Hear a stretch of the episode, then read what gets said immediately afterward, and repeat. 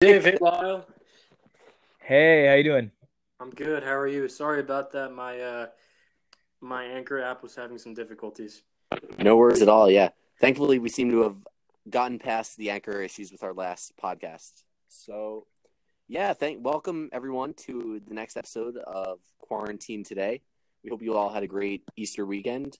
My name is Dave Taylor. I'm here with Nick, and we are pleased today to be joined by one of my closest friends in college, Lyle Carrera. Hey, how's it going? Yeah, Good, luck. not too bad. So, just as a quick reminder, we are available on Spotify, Apple Podcasts, Podcast Addict. We're working on Google, um, resolving the issues there, and Anchor FM. And yeah, but, uh, Nick, is there anything else to add before we get started? Yeah, um I apologize in advance if my service is a little laggy here and there. I think my phone's going through some problems, but um I'm really looking forward to having you on, Lyle, talking about uh uh, the pocket constitution and everything that you and Dave got to do to get to know each other. Again, my name is Nick Kadarusani, and as Dave said, you can find us on a variety of different platforms. So, yeah, Dave and Lyle, take it away. Definitely, yeah. So I guess just to um give the people a brief introduction of how Lyle and I know each other. So we have been friends going back all the way to freshman year. We were in a couple of clubs together called APO, which is Service Fraternity, and the J2 Law Review. And this past semester, we got to, or this previous fall semester, we got to be very close. We both did a public policy fellowship in DC called the Aitchison Public Service Fellow, the Aitchison Public Service Fellowship in Government, I believe. But Lyle will know the official title because he's basically the ambassador for the program now. And Uh, you got it. That's the uh, that's the title. yeah, and we lived um we lived in this apartment, six guys in there, and I guess Lyle, do you want to brief the people a little bit on the program and what we did this past semester? Yeah. So, uh, if any of you out there are uh, political science students or other social science students, you'll know that most of your classes are mostly based on history, theory, stuff like that. A lot of kind of a lot of readings about kind of the development of political studies and of uh, political theory throughout uh, human history. Uh, but there isn't usually much there on application towards public policy. So the goal of the fellowship is to be a, really a public policy intensive semester for students. Uh, students live, work, eat, breathe, sleep in the nation's capital, Washington, D.C., for an entire semester. Uh, they take, uh, I think, five or six courses specifically designed to give students both hard skills like writing and uh, data analysis that can be used in think tanks and policy shops, stuff like that, as well as um, just useful frameworks for analysis in terms of uh, different aspects of policy like economics, organizational theory, stuff like that. Uh, students also get the chance to intern in uh, take an internship of their choice in DC. Uh, and yeah, they it's just a really cool experience getting to be in Washington D.C. And uh, as I'm sure you can imagine, last uh, last fall semester was a very turbulent and interesting time to be there, uh, especially for myself and some of our colleagues who were on the Hill. So yeah, it was really just a good time getting to know Dave's and some of the other guys, getting to you know be a just a little bit of a mover and shaker. Uh, I'm probably overestimating overestimating my own influence, but just having a lot of professional fun in uh, DC. Absolutely, yeah.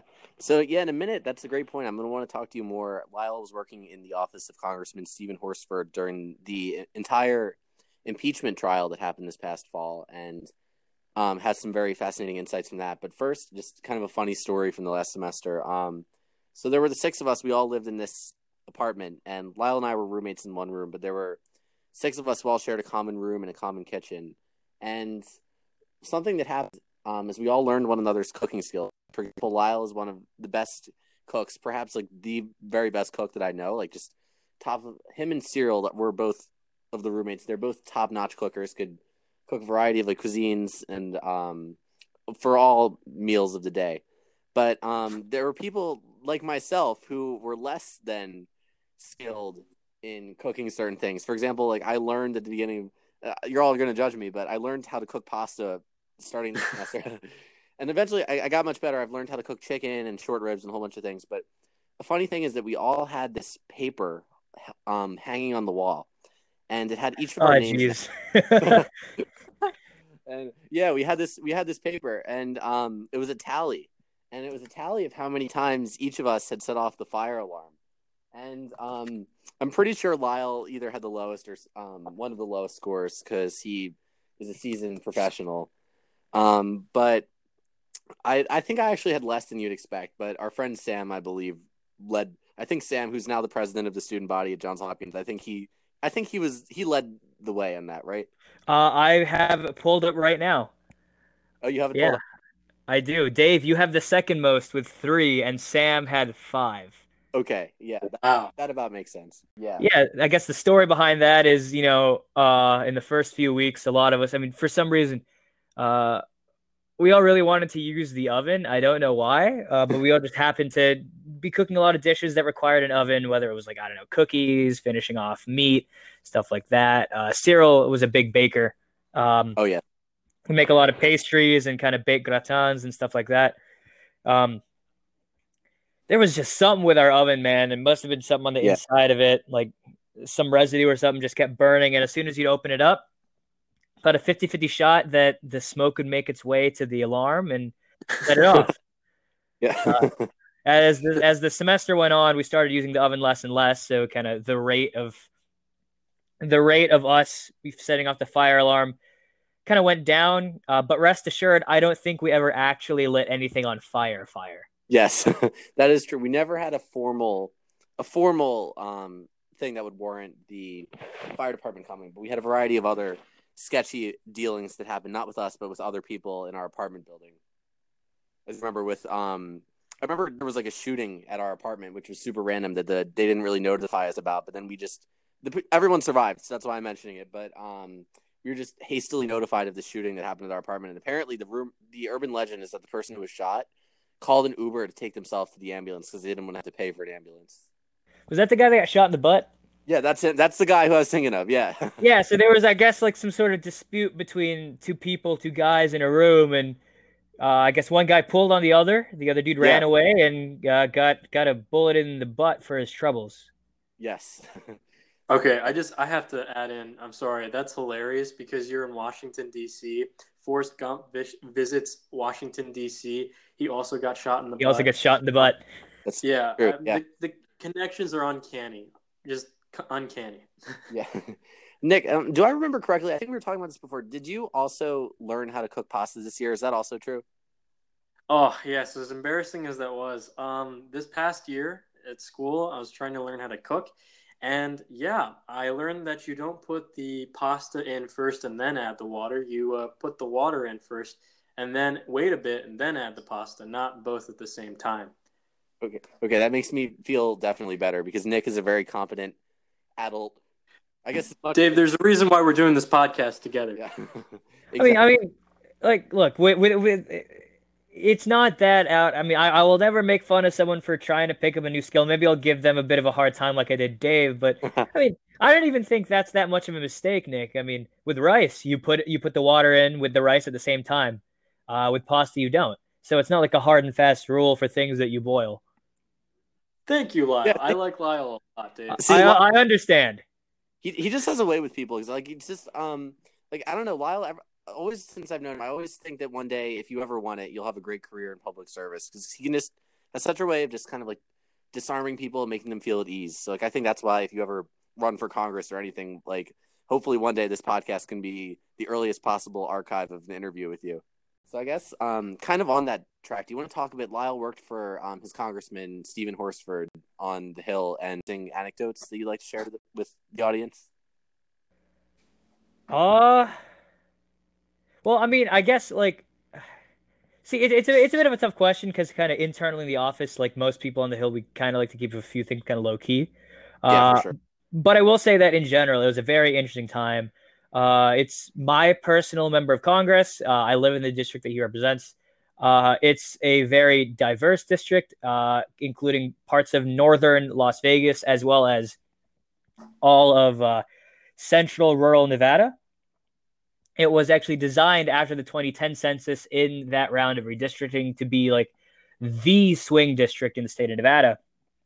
And that's really been the case. It's been around for a few cycles now, and it's gone Democrat, Republican, Democrat, Democrat, and no one person has had two consecutive terms in that uh, in in in that seat.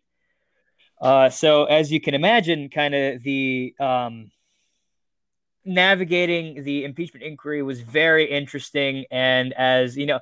Uh, for those of you who don't know, when you call your member of Congress or your senator, more often than not, the person who answers the phone uh, is an intern uh, like me. Uh, and so, first of all, I will plead with you: uh, don't curse at us. We're not the ones to make the votes.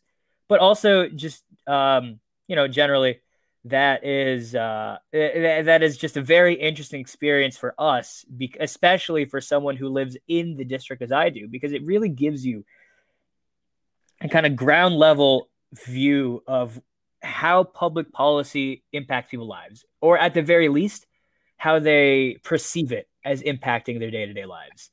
Uh, so not just in terms of the impeachment inquiry, but all sorts of issues uh, like public lands use, energy, healthcare, things like that, things that are very important to people of my home state and to my community. Um, yeah, it was just really interesting.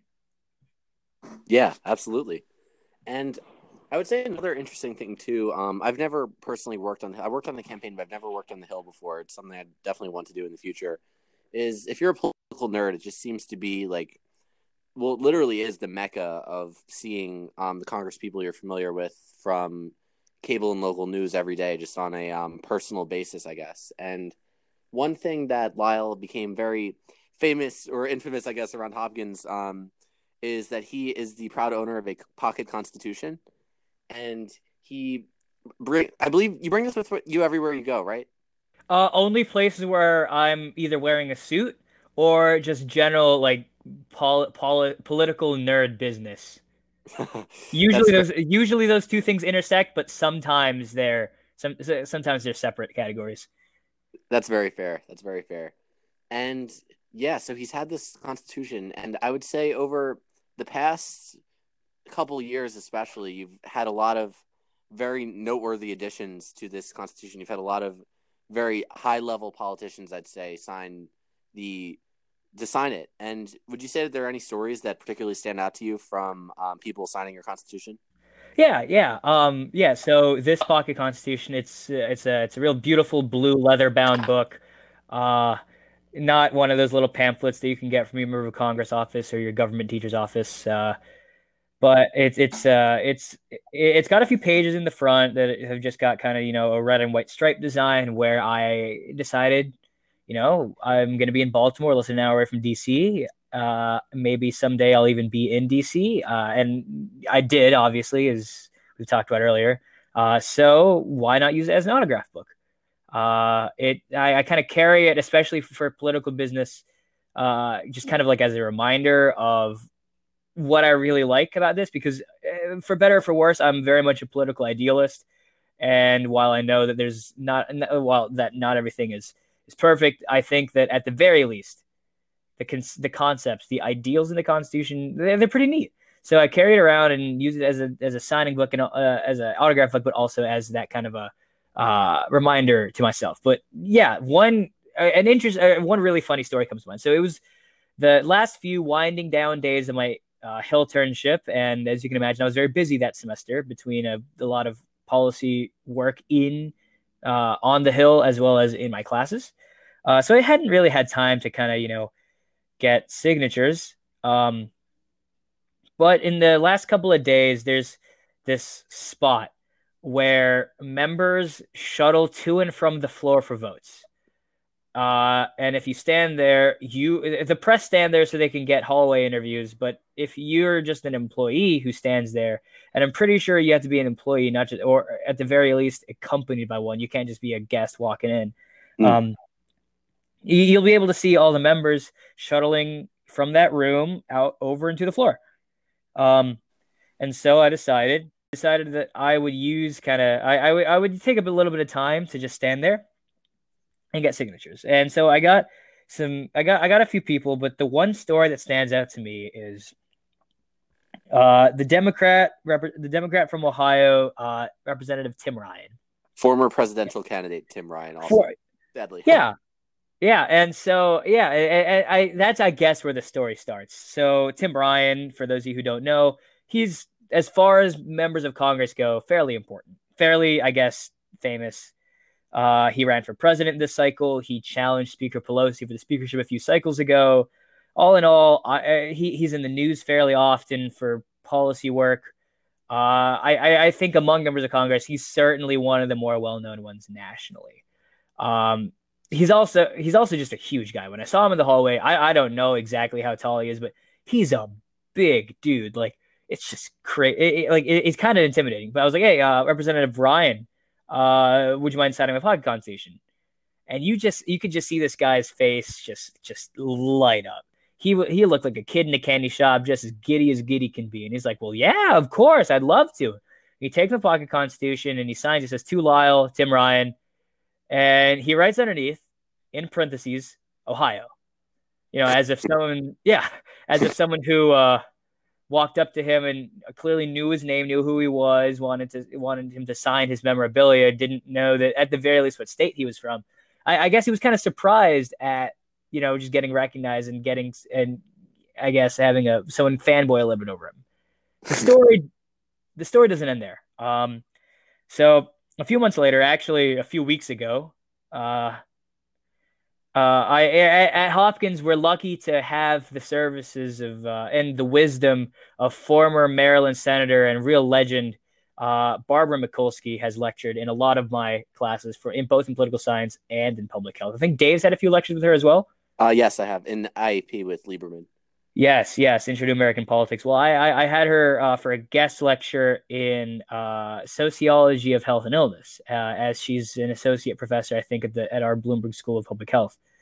And so after the lecture, I was like, dude, I gotta get this person's signature. I gotta get Senator Mikulski's signature. She is probably one of the most legendary figures in modern Maryland politics, a real trailblazer for women in politics, women in the Senate, and just really a champion for public health in particular. She's a real health policy wonk. Uh, big fan of hers. So I go up. I'm like, uh, Senator, could you sign a pocket constitution, please? Kind of, you know, all nervous. There's like, yeah, sure. She takes it. She signs it and I watch the first two words that she writes to Tim. Uh, I, I, I, I, look at, I, I keep watching as she signs it. Uh, she's writing a little note, and I noticed that above her signature is Tim Ryan's signature.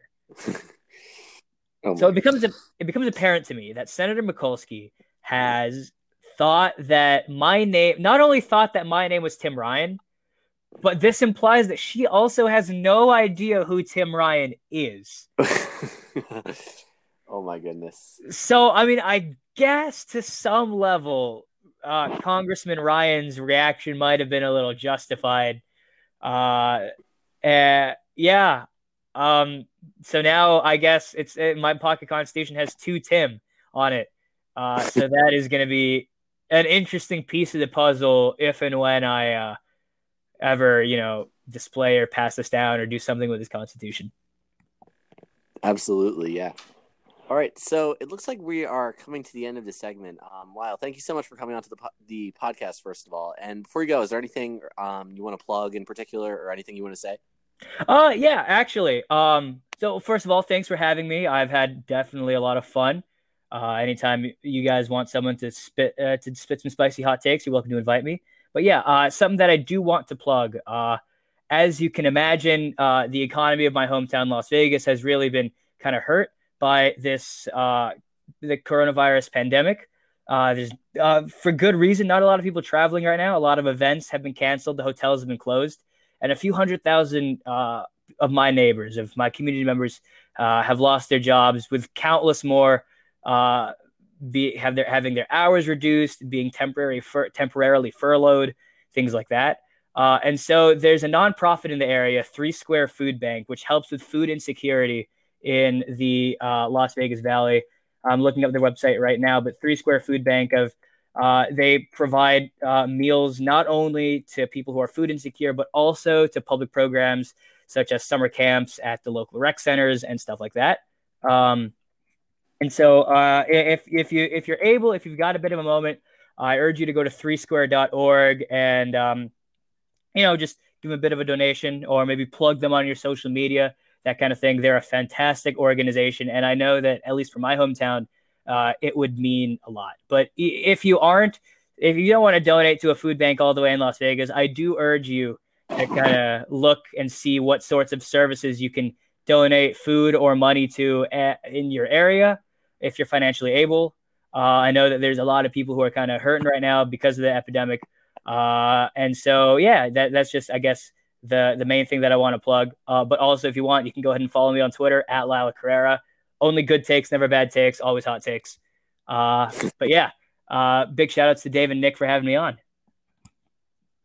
Thank you so much, Lyle, for coming on. Thank you for that amazing plug. That's a very, very inspiring plug that you've plugged out there. Is it um, three the the number? It is the, uh, the word three square.org, T H R E E S Q U A R E dot org.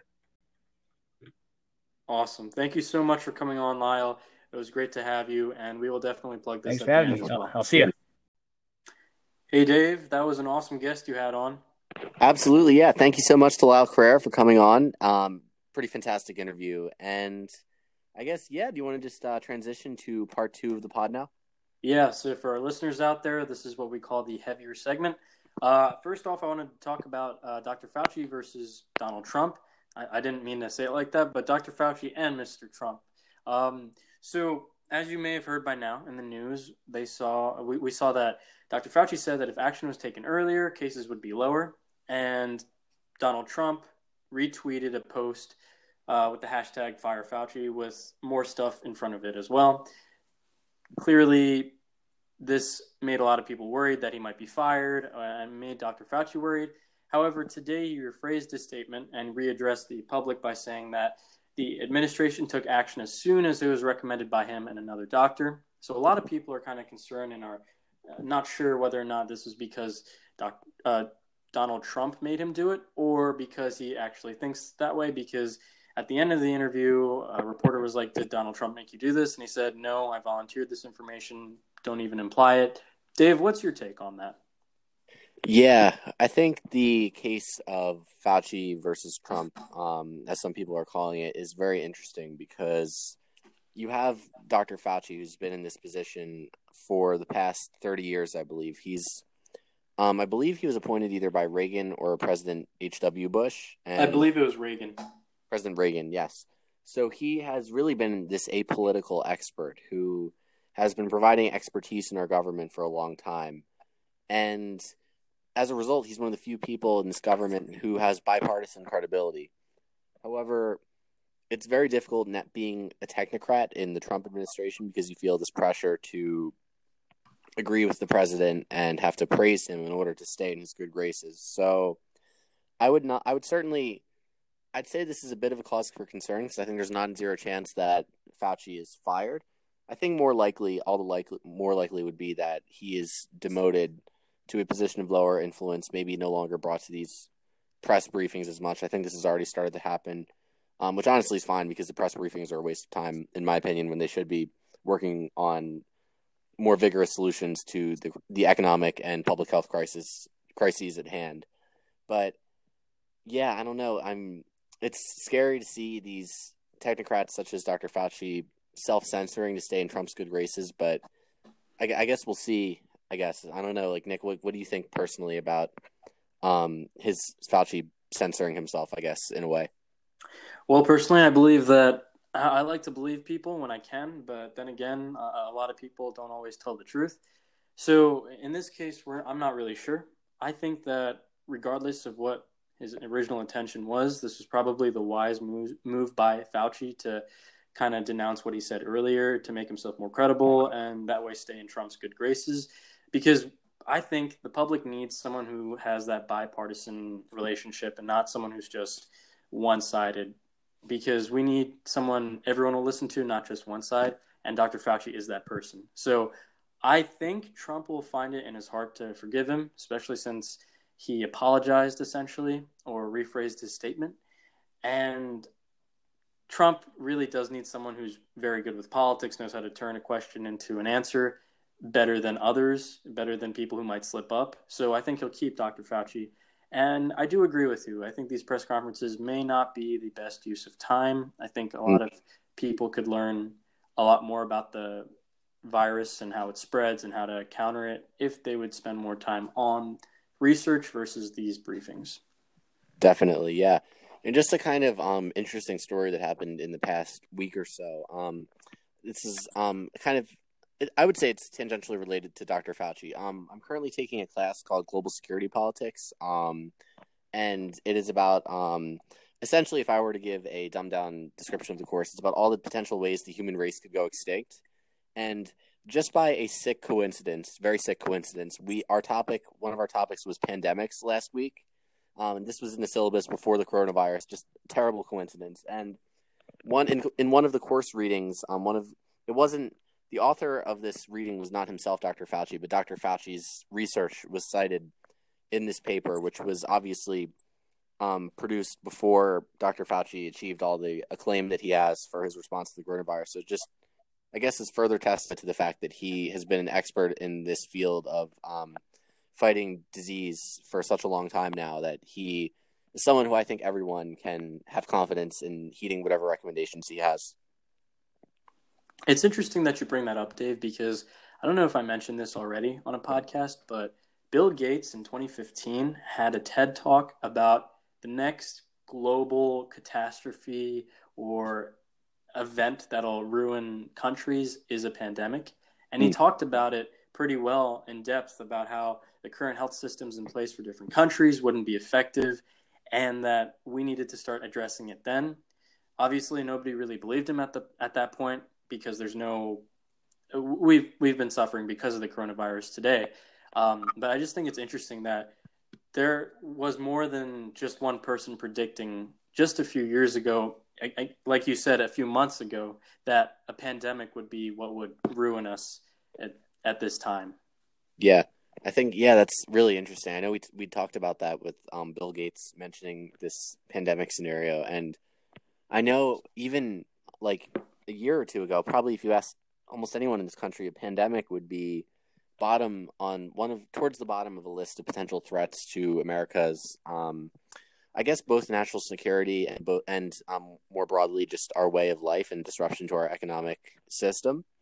But after this, I think hopefully this can serve as a really stark reminder of the need for America to shift its priorities um, on an international scale. Um, there's a really interesting piece in the Atlantic by Ben Rhodes who said that this should serve as this coronavirus should serve as a wake up call that we need to move on from the 9/11 era of foreign pol- foreign policy and move more towards a new era where we focus on issues like fighting global pandemics um, and being more prepared for them, uh, fighting the existential threat of climate change, and um, countering threats from um, increasingly authoritarian regimes such as China and Russia.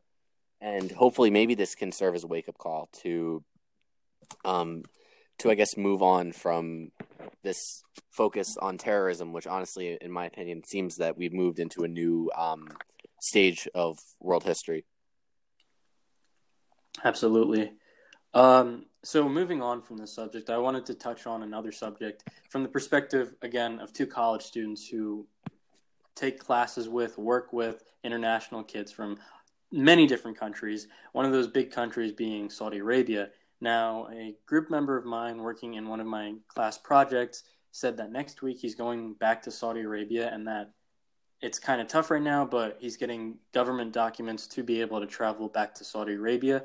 I'm thinking maybe they might be closing off borders for a little bit to prevent people from coming in or leaving to keep the spread from spreading as quickly as it has been.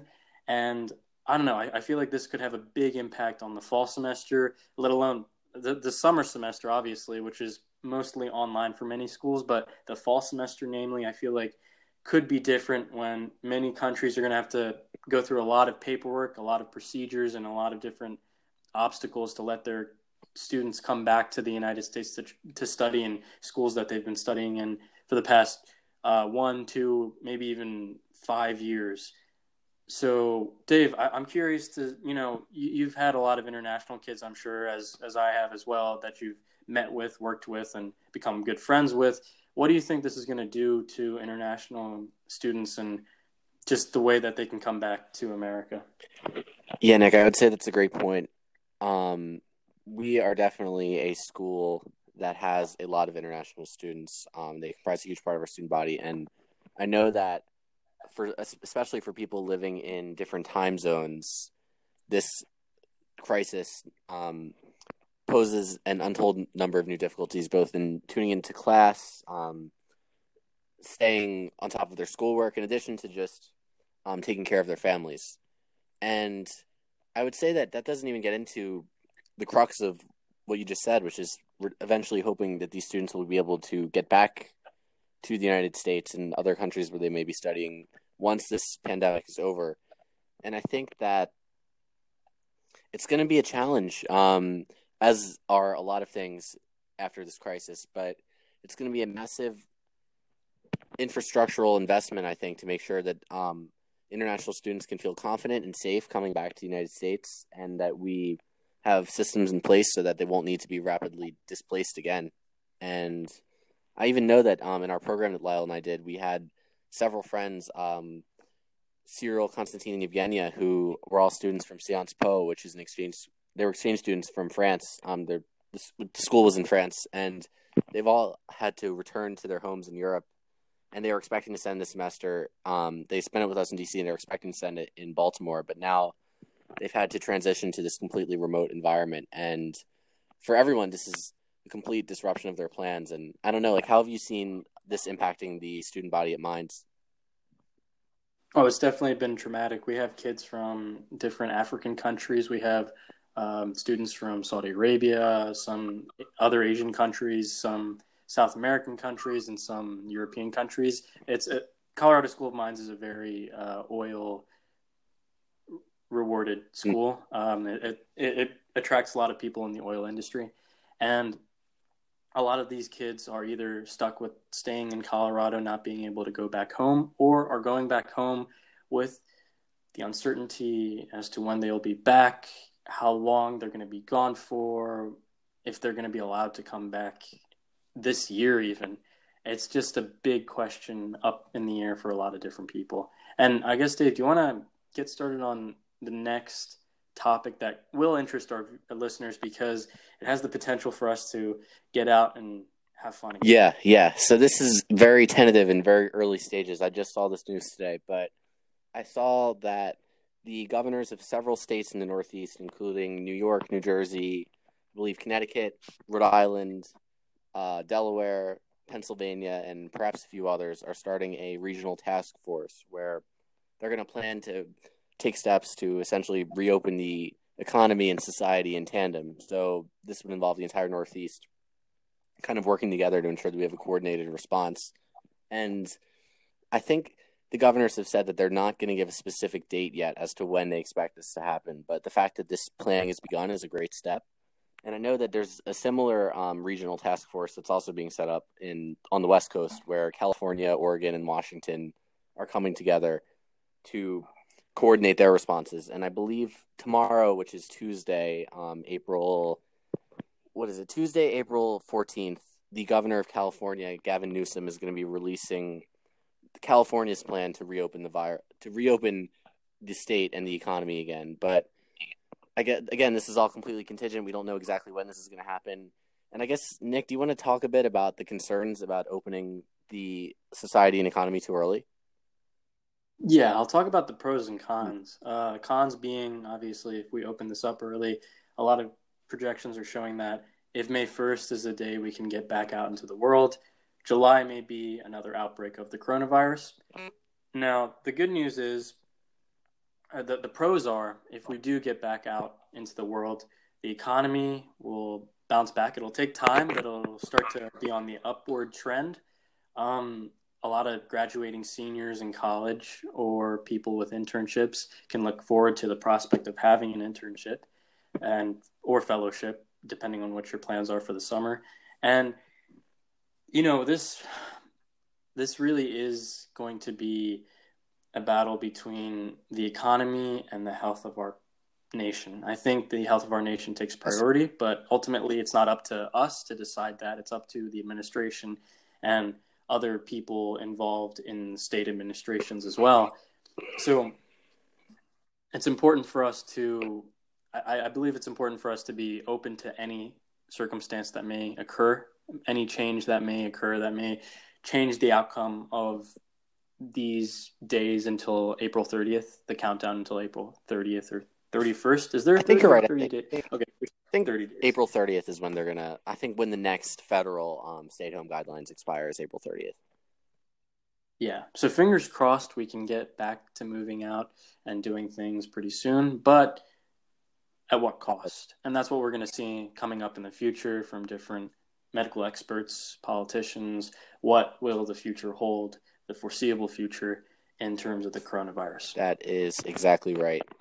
And I guess with that, um, unless um, Nick, we have any additional, if you unless you have any additional thoughts on this topic, we definitely want to talk to you all about some contemporary um, parallels in media, I guess, and movies and television that we can see to this scenario. But is there anything you want to say on this topic before we move on? No, I'd, I'd like to jump right in if that's all right with you. I'm going to start off with a little HBO yeah, go for it. shout yeah. out. Yeah, so Day After Tomorrow is a movie that's on HBO. It features Dennis Quaid and I believe Jake Gyllenhaal. And the movie is pretty much about climate change, what happens because of climate change, the worst possible scenario, what happens of climate change. That's why it's a movie and a big blockbuster movie. Uh, I think it's interesting to see how movies like that are re- resurfacing right now because we're in a quote here apocalypse end quote. Um, yeah. So movies like that that capture the apocalyptic scenario are reemerging. 2012 is on Netflix, and you see in these movies how people act during a time of crises, and obviously we're not as in a as drastic of a situation as Day After Tomorrow or 2012 or any of those movies, but a lot of attitudes, a lot of thinking, and a lot of just characteristics of people during those movies is played out in reality. And I think it's interesting how uh, script writers and different people of the entertainment background were somehow able to capture what the mentality of the majority of people would be during times like that. Um, Dave, do you want to talk about? Uh, I guess, I guess. What are your thoughts on this? And then, do you want to talk about? Black yeah, Mirror? yeah. I guess actually, I'll jump right into Black Mirror. I think that's a good transition. So, one of the TV shows that I was very regretful that I did not plug in um, our Netflix recommendations episode is Black Mirror. Um, I've been a huge fan of the show for years, ever since it came out. I believe in 2015, sometimes around, sometime around 2015. Um, it was originally a British show, but it's increasingly taken on American actors, and it is about various dystopian scenarios that could endanger society in the future, and they take they're mainly look at the implications of technology for society, but they're varied in some ways. And I guess there isn't really an episode of Black Mirror that perfectly parallels the situation that we're in right now. But the one that I that I feel is closest to the situation we're in is one called Metalhead, and this is an episode where there are these robotic dogs that are they're killer robotic dogs basically, and they're wandering the earth and they're killing any I believe at least any human, but possibly any sentient creature that they see. And everyone, the few remaining humans, just have to remain inside, um, terrified this unseen yet ever present menace. And clearly, this is a horrible future that's much worse than the temporary, but indeed tragic disruption that the coronavirus is causing. And I would just say, in general, a lot of the themes of dystopia and societal upheaval that Black Mirror covers can be there are parallels today. And I guess just one more thing, just talking about Black Mirror episodes in general, like almost all of them have negative, very scary consequences. Like I'd recommend every single episode of Black Mirror to be honest, but a couple ones that are particularly scary are White Christmas, where I believe there's someone is but there are various people who are like imprisoned inside forms of technology that can make them feel like they're stuck for like tens of thousands of years, and it seems like a horrible potential outcome for anyone. And there are, if you're someone who's looking to be uplifted in this time, to be honest, Black Mirror is probably not the show for you. But there's an episode called San Junipero where it gets, talks about the possibility of people maintaining a form of artificial afterlife. about, called Hang the DJ, which is kind of an advanced version of Tinder. But uh, Nick, you've I know you've definitely seen Black Mirror too. Do you have any like thoughts on its parallels to today? Well, as it says in the name, Black Mirror is a reflection of our society, but with a darker twist, darker uh, interpretation of the problems that we encounter today. And I think I think it's so interesting that of all the episodes they've had in Black Mirror, they've had many different genres they've hit in terms of uh, crime or personal conflicts that have played out into social conflicts, but they haven't hit something that's directly correlated to the pandemic we've seen and we're living in today. Uh, we haven't seen something where it kind of shows us how we've exploited the planet, so the planet finally mm. exploited us. Unless the closest parallel I can draw is that one episode with the robotic bees, but even that is. Oh, I forgot about that episode. That's a good one. Yeah. Yeah, there's a there's a movie called The Happening with Mark Wahlberg and Zooey Deschanel, and that movie kind of captures what we're going through right now. When the Earth decides, okay, we've had enough of people, they have a plant that secretes some sort of chemical that causes people to kill themselves, and in turn, that makes that makes the planet clear up, become more green, become healthier. It's kind of scary what we're seeing today in the world when people have stopped. Not everyone, even, but just the majority of the population, just the essential workers are there, um, traveling to work and doing things every day. But pollution has cleared up in China, India, different countries that have tons of pollution, even America.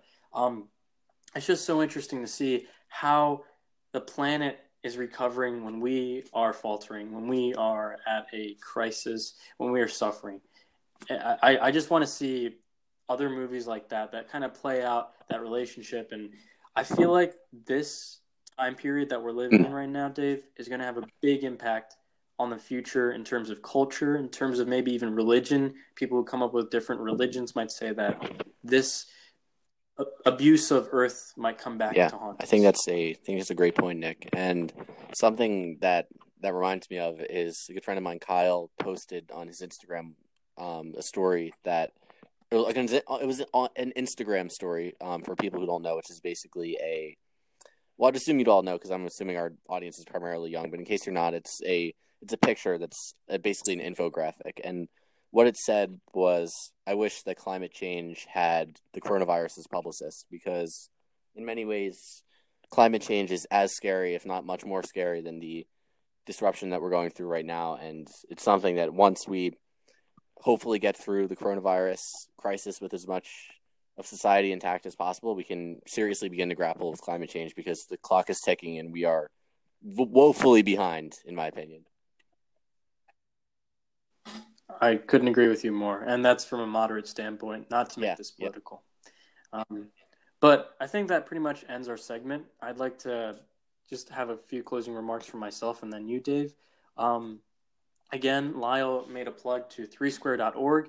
Las Vegas, the community is suffering because of this economic downturn, because of coronavirus, because of uh, I guess everything that's happening in the world right now. So please, if you have the means and you have the resources, donate to threesquare.org to try to help people in need get the meals they need.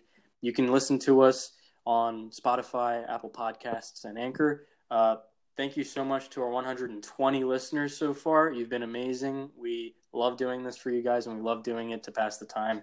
Dave, all you. Yeah, know. thank you all. I want to reiterate, thank you all so much for continuing to listen to our show and for support. We again, we recommend that you reach out to us with any potential topic suggestions, or if you yourself would like to come onto the podcast, we'd love to have you.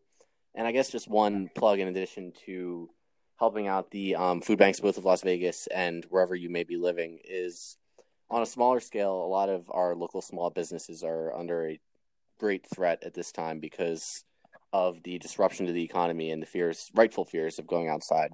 So one thing that if you want to do on a small scale that could still be very helpful is if you have a local restaurant or really any business, but I the one that I feel like this is most applicable to is a restaurant.